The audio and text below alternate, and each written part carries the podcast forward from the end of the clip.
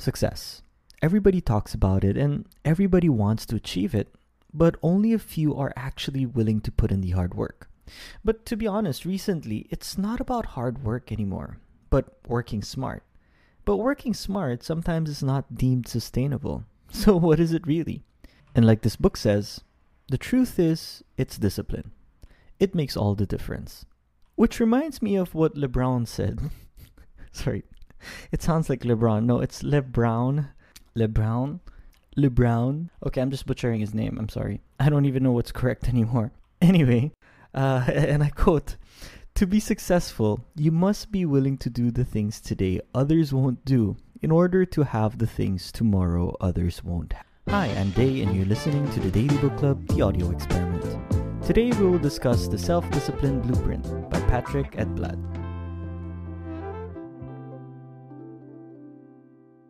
You know, because of everything that is so instant nowadays, people idolize the idea of quick money and fast-paced luxurious life. Sure, uh, sure, in this day and age, there are ways to earn quick money, but it is never sustainable. And for those who are able to sustain and live in such ways, have either worked hard for a sustained period of time or just got really lucky. I mean, let's be honest about it. Especially when privilege is at play or you've been handed down generational wealth. But what we're talking about when it comes to success is the success that you actually build. And real success is most often determined by the person's discipline routine as well as responding to failures. Simply put, it's learning to fail productively and analyzing mistakes and using that to generate more successful attempts. But truth be told, technically, this book is not going to teach you how to achieve success, but like the title says, it's about making the reader more disciplined, which is one way to the path to success, or maybe a vehicle to success. So let's now go to the three takeaways from this book. Again, these takeaways are mine, and you can get more when you read the book. So let's begin. one. Master the four fundamentals of your life for peak productivity. two. Use the golden circle rule. three. Forget motivation, just work on your growth mindset and consistent actions. So let's go to number one. Master the four fundamentals of your life for peak productivity. So what are the four things? Sleep, nutrition, movement, and mindfulness. So doing well in life means that all these aspects are taken care of. And these aspects are interdependent from each other, which means that they affect each other. So let's talk about the four one by one. Sleep. Sleep is a necessity, not a luxury. That's also a reminder to myself and to everyone out there who doesn't really get sleep, which is pretty much everyone, I think. Basically, the less sleep you get, it accumulates. And it doesn't help much that you try to catch up on sleep. So I read a study from the National Library of Medicine, Biotech Information, that it can take up to four days to recover from one hour of lost sleep. That's pretty crazy. And one hour of lost sleep means that you're getting less than seven to eight hours of sleep in a day. And if you accumulate more sleep debt, you won't be able to focus and your body won't be functioning properly. So yes, sleep. Next is nutrition. Nutrition may seem complicated nowadays, but there are a lot of nutritionists online that you can follow. Just make sure that these nutritionists have knowledge and expertise on the subject. But to boil it down, it's not about super diets or extremes. Again, this is about sustainability. You're not doing a sprint, it's a marathon, or even longer than that. And from my readings and talking to nutritionists, and I may be wrong on this, but if you average all they say, it's all about good nutrient to calorie ratios such as leafy greens, lean proteins, and complex carbs. Always include vegetables and fruits in your daily meals, limit your junk food intake, and try to eat at least three hours before bedtime. Oh, and I just want to quote the nutritionist that I made friends with, "Eat your fruits and drink your vegetables." And another favorite quote of mine from this nutritionist is that one ingredient that is healthy does not necessarily make the whole dish healthy. Now let's go to movement. Movement is not about going to the gym. I mean, yeah, it can be, but I thought it was. That's why this aspect, I always kept it neglected after I left the military. The book mentions that you have to give yourself as many opportunities to stay physically active as you can, and when you can. Like taking the stairs instead of an elevator, biking to a destination, or practicing a hobby that includes a physical activity. They say that people that don't move much have a higher chance of premature death.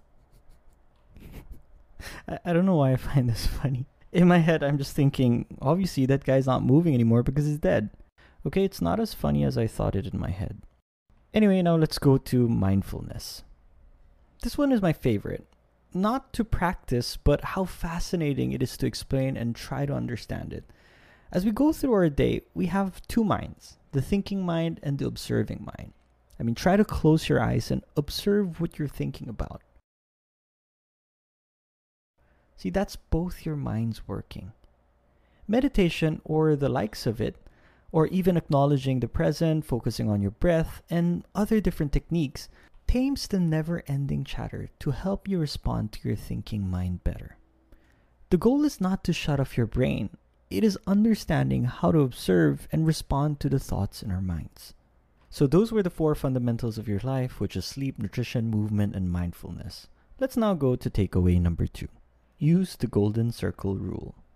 People always talk about finding your why, and, and it's good. There are countless books, articles, and videos that are out there that talk about finding your why. But here's something to reflect on. Most people can tell you what they're doing or how they're doing it, but only a few can answer why. This is really important because it is the fuel that drives your endeavors and creates discipline. This is what pushes you when you feel discouraged or don't feel like putting in the work. So how do we do that? The focus is creating competencies based on what you like to do, what you're good at, and what you can get paid for, and find a common point where these aspects overlap. A quick example for me using these three things is that I like designing useful products and packaging. That's one. Uh, I was told I was good at presentations, and I got paid for teaching. And the common point was making information simple and usable. And that's pretty much the core of what I do today in the different industries that I work in. And you can push further by using the golden circle rule, which is basically writing down the following. The first is what. This is your job or function. Then you go to how. These are the actions that set you apart. And the last one is why. This is your inspiring cause and personal belief. So I'll try to answer this in a general broad sense, using myself as an example. My what is to make information simple for people. How is using mediums that people are used to. And the why is so that people can use this information to make better decisions and continuously improve themselves. Try doing this for yourself too. This will actually make you perceive the world differently. And now let's go to the last takeaway from this book. Forget motivation, just work on your growth mindset and consistent actions. The reality is that we won't feel motivated all the time, and that's fine. I mean, we're humans. The truth is, if we were to only work when we feel inspired or motivated, then it will get us nowhere. The secret of success, as this book mentions, is that it's about showing up every day and having the same work ethic and the quality of your deliverables and maintaining that over a sustained period of time. And the key to achieving this quality of work lies in our mentality. And I know I discussed this before in a video episode, and it's Growth Mindset by Carol Dweck. And Growth Mindset states that with the resources and capabilities that you have right now, you can achieve remarkable qualities, then it will happen. This is the opposite of a fixed mindset, in which where people with this kind of mindset believe that some of their basic qualities like intelligence or skills are fixed and unchangeable no matter what they do. The best thing for me about growth mindset is how it helps us deal with failures. It's about looking at the failure, acknowledging it, and learning from it so that we improve. And this becomes part of the process to success. And how do we actually know that we're growing or improving? Like the author says, what gets measured gets improved. So make sure that you take note of the things that you want to improve on over a period of time so that you can look back and see how much you've actually improved. And those were the three takeaways. One, master the four fundamentals of your life for peak productivity. Two, use the golden circle rule. And three, forget motivation, just work on your growth mindset and consistent actions.